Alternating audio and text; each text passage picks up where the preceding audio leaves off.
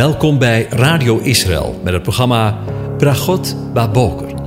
Een kort ochtendprogramma waarin een gedeelte uit de Bijbel wordt gelezen en besproken. Met Bragot Baboker wensen onze luisteraars zegeningen in de ochtend. Presentator is Kees van de Vlist.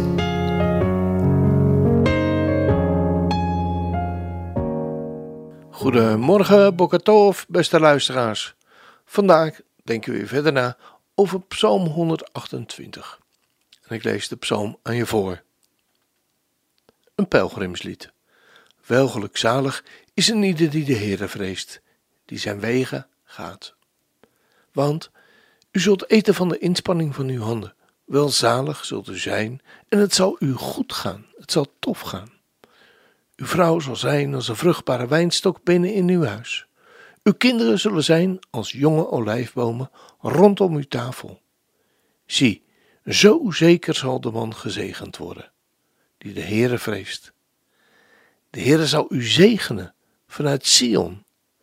U zult het goede van Jeruzalem zien al de dagen van uw leven. U zult de kinderen van uw kinderen zien. Vrede, shalom over Israël. Over zegeningen gesproken. In vervolg op de voorgaande uitzending denken we opnieuw na over de zegeningen die God gedurende zijn rijk van vrede, zijn Messiaanse rijk hier op aarde zal schenken. In de voorgaande aflevering spraken we over gerechtigheid. De periode van zijn regering zal gekenmerkt worden door gerechtigheid en recht. En een volgend kenmerk van zijn Messiaanse rijk, dat binnenkort zal aanbreken, is shalom, vrede.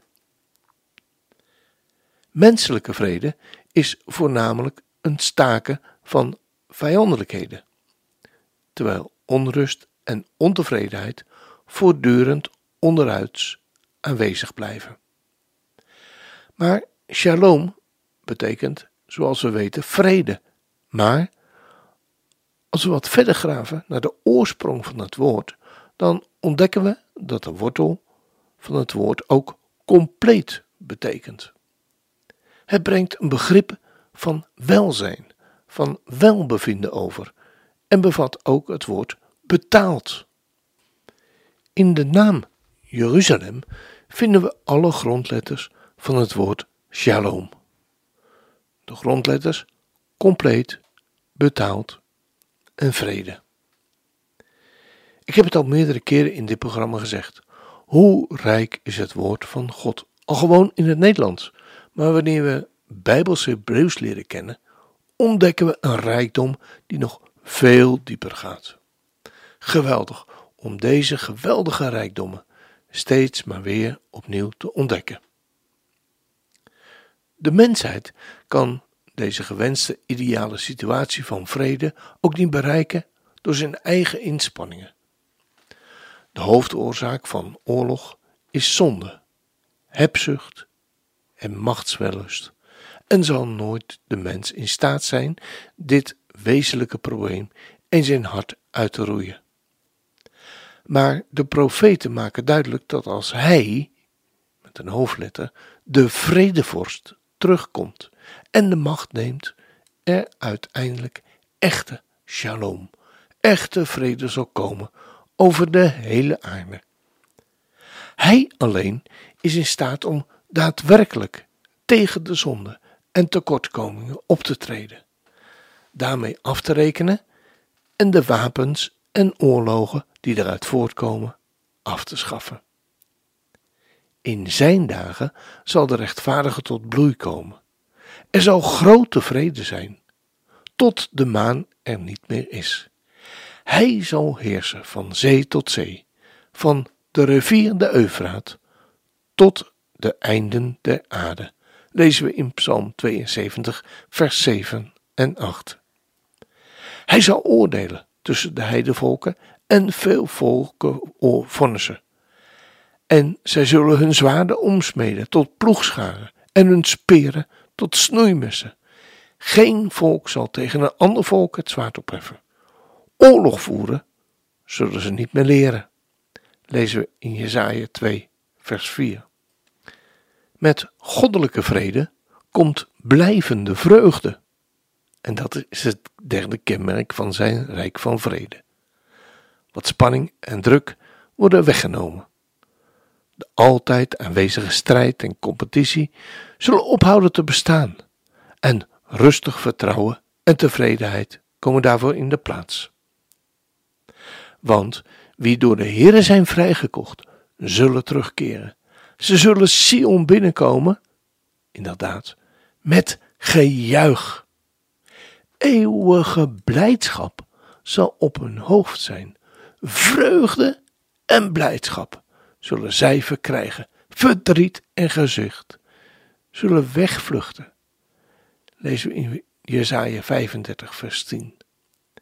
En in Psalm 97 lezen we: De Heere regeert, laat de aarde zich verheugen.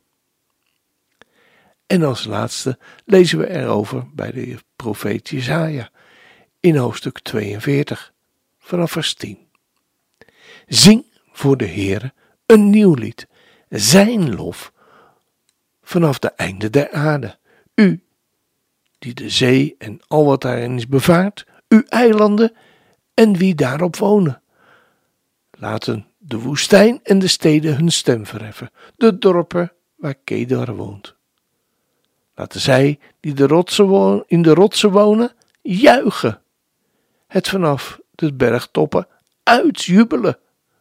Laten zij de Heere de eer geven en zijn lof op de eilanden verkondigen. Deze en nog veel meer teksten getuigen van de voortdurende blijdschap en lofprijs die overal aanwezig zal zijn wanneer Gods koninkrijk is aangebroken en hij over de hele aarde regeert. Als dat geen zegen is. We gaan luisteren naar Christian Verwoerd met het lied De Machtige van Israël.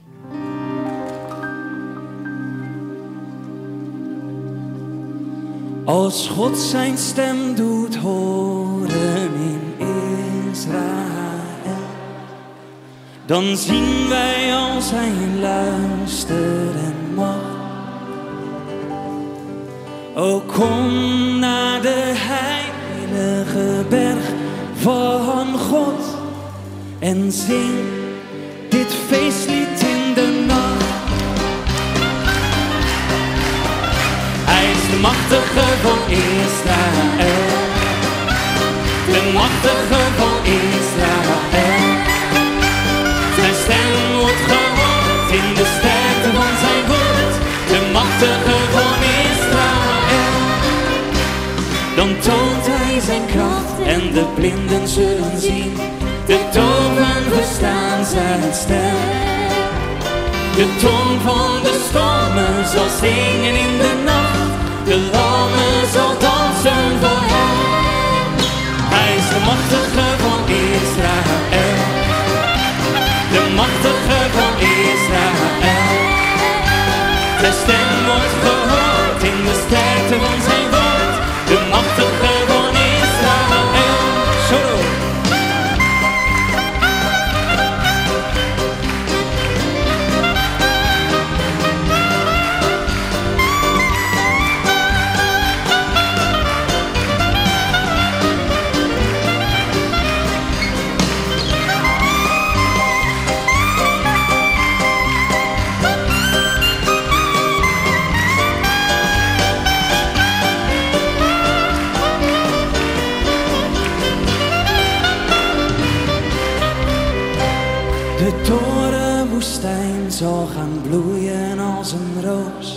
En de wildernis jubelt en lacht. O spreek tot het hart van wie moe is en bang. Wees sterk, de Heer vernieuwt uw kracht. Hij is de machtige van Israël.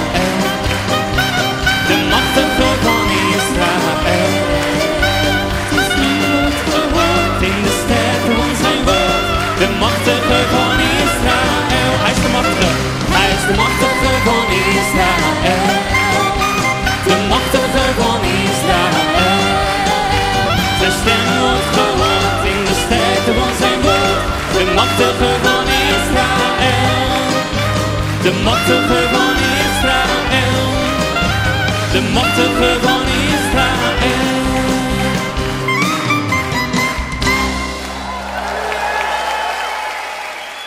Ja, mooi lied hè? En eh, prachtig uitgevoerd. En we luisterden naar een eh, opname tijdens een eh, Christen voor Israël dag. Waar honderden mensen bij elkaar waren. En bezongen de machtige van Israël. Als dat geen zegen is, zou ik haar zeggen. Ja, dan eindigen we deze uitzending zoals we zo vaak doen.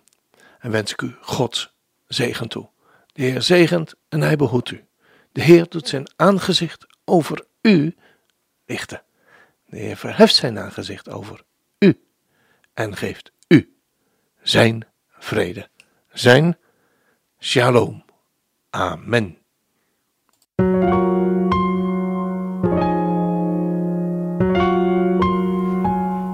U hebt geluisterd naar het programma Bragot Baboker.